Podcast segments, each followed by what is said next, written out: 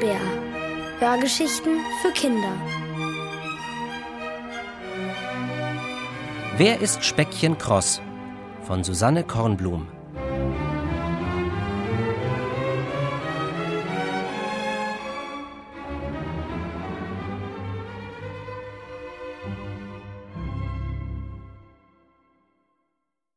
Speckchen Kross ist ein Scheusal. Leider habe ich es nicht sofort bemerkt. Natürlich nicht. Ein Scheusal, das gleich allen als Scheusal auffällt, wäre ja auch ein ziemlich gewöhnliches Scheusal. Mein Freund Speckchen aber ist ein ganz raffinierter Kerl. Die Geschichte begann damit, dass ich Husten hatte und nicht in die Schule konnte. Nachmittags kam Speckchen vorbei. Er zeigte mir die Hausaufgaben und dann hielt er mir ein leeres Marmeladenglas unter die Nase. Morgen ist Wandertag, Rolli. Wir sollen alle ein Glas voller Spinnen mitbringen, hat Frau Lorenz gesagt. Möglichst große. Speckchen musterte mich aus den Augenwinkeln. Du hast doch keine Angst vor Spinnen, oder? Er wusste ganz genau, dass Spinnen mir nicht geheuer waren. Andererseits war Frau Lorenz unsere Klassenlehrerin. Wer weiß, was sie vorhatte. Vielleicht wollte sie mit uns Geckos füttern gehen oder einen Horrorfilm drehen.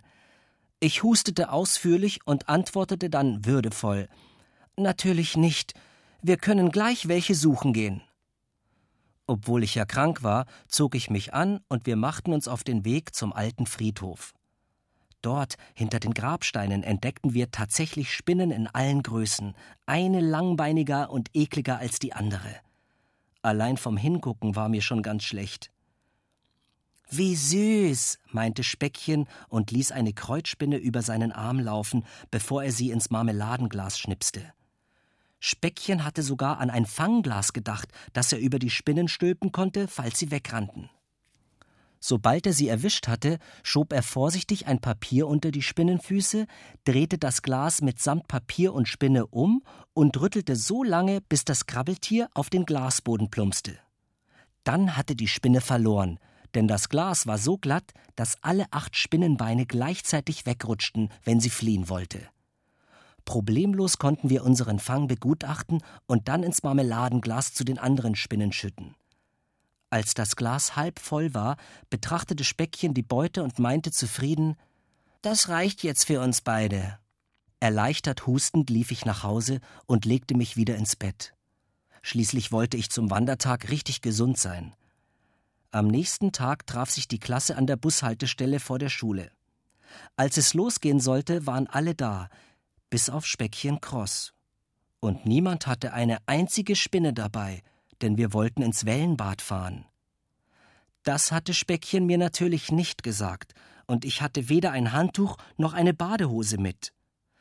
Lissy, die für mich das netteste Mädchen der Klasse ist, fand das gar nicht weiter schlimm. Ich solle mir eben eine von den liegen gebliebenen Badehosen beim Schwimmmeister ausleihen. Und außerdem versprach sie mir die Hälfte ihres Handtuches zum Drauflegen. Der Bus fuhr ohne Speckchen los. Lissy setzte sich neben ihre Freundin Lena, die schlecht gelaunt aus dem Fenster starrte. Was hat sie denn? flüsterte ich von hinten in Lissys Ohr, und sie flüsterte zurück. Speckchen hat gesagt, er lässt sich von seiner neuen Freundin zum Wellenbad bringen. Lena drehte den Kopf.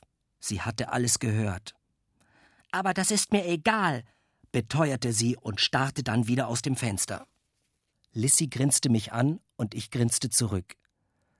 Seit kurzem wollte Lena nichts mehr von ihrem glühenden Verehrer Speckchen Cross wissen, aber die neue Freundin behagte ihr offenbar trotzdem nicht.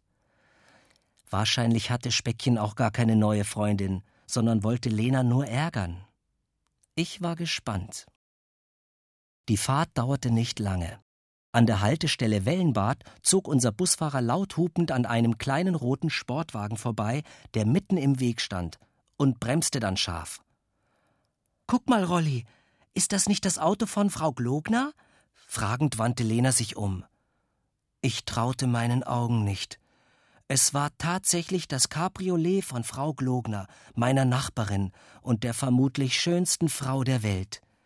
Das Verdeck war offen und sie saß am Steuer. Humphrey, ihr kleiner Dackel, den ich viermal die Woche ausführte, wenn ich nicht gerade Husten hatte, war heute nicht dabei. An seiner Stelle thronte auf dem Beifahrersitz niemand anderer als Speckchen Cross. Die ist seine neue Freundin? Lena riss die Augen auf. Quatsch! Ich drängte mich aus dem Bus und rannte zum Auto. Frau Glogner winkte mir entgegen. Hallo Rolli, geht's dir wieder besser? Ich hätte sie gerne gefragt, weshalb sie ausgerechnet Speckchen zum Wellenbad gefahren hatte und nicht mich. Aber ich sagte nur Danke, viel besser.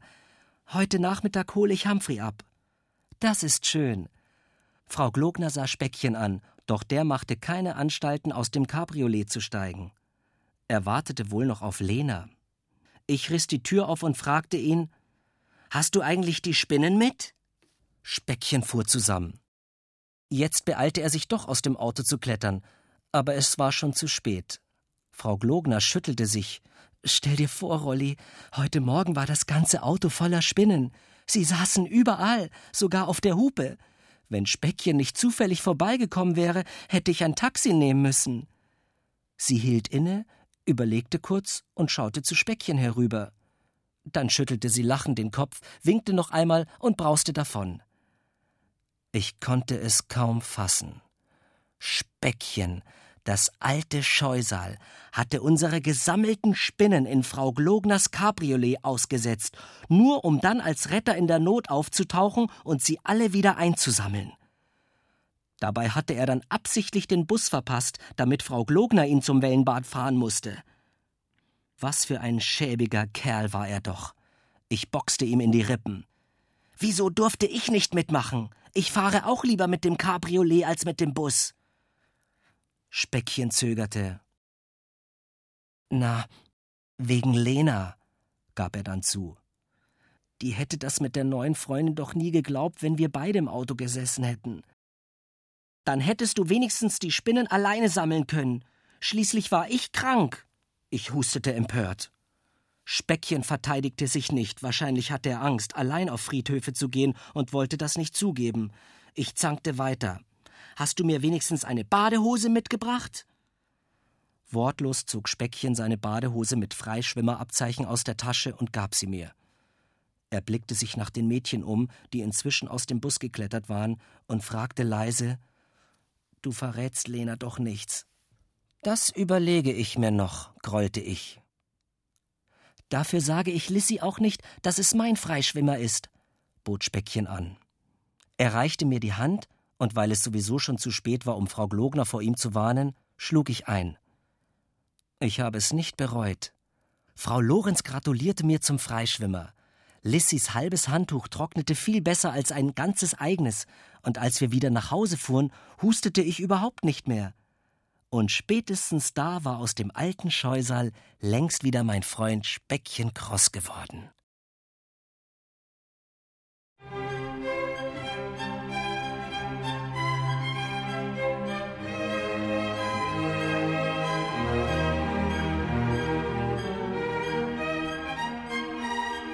Ihr hörtet Wer ist Speckchen Kross?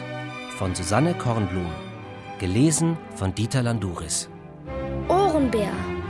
Hörgeschichten für Kinder. In Radio und Podcast.